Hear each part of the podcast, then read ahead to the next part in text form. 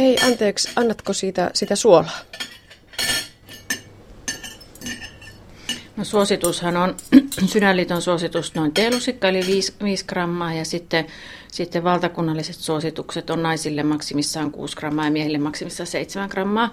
Ja naiset saa semmoisen 7 grammaa ja, ja miehet semmoisen 10 grammaa, mutta meidän suolan käyttö on nyt lisääntynyt. Et sitä selvitettiin vuonna 2012 ja edellinen selvitys oli 2007, niin se on valitettavasti lisääntynyt ja sen myötä myös sitten se diastonne verenpaine eli se pienempi lukema kuin kun verenpainetta mitataan, niin se on nyt suomalaisilla keskimäärin suurempaa kuin silloin viisi vuotta sitten.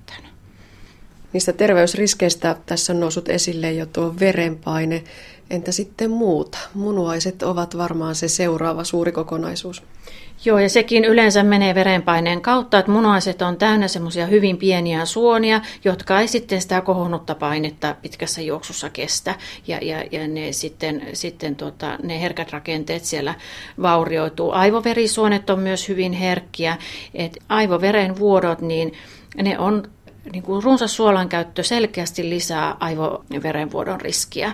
Et jos me pystytään suolaa vähentämään, niin, niin se selkeästi vähentäisi myös aivoverenvuototapauksia. No käykö tässä niin, että kun vähentää suolan käyttöä, niin terveysriskit tippuvat sitä mukaan?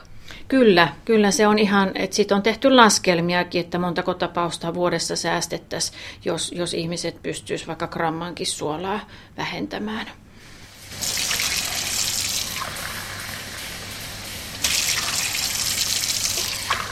Jano voi johtua siitä, että, että elimistössä niin nämä elimistön nesteet on vähän, vähän turhan niin kuin tiivistetyssä muodossa ja elimistö haluaa sitten laimentaa niitä ja, ja se sitten saadaan se signaali, että menepäs nyt juomaan.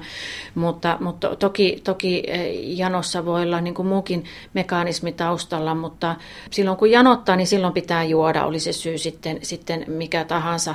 Mutta jos syö esimerkiksi tämmöisen pussillisen perunalastuja illalla, niin kyllähän sitä seuraavana päivänä on sitten silmäalukset turvoksissa ja, ja, ja sormet on turvoksissa ja kengät ei mennä, mennä jalkaan ja niin edespäin. Että se on vain merkki siitä, että elimistö haluaa laimentaa sitä, sitä suolamäärää siellä elimistössä, että meillä on ollut jano ja me ollaan juotu, että se suolamäärä sitten laimenisi, koska tämmöisen sipsipussillisen suolamäärä, mikä tulee sipsipussista, niin, niin sen erittämiseen menee semmoinen kolme neljä päivää.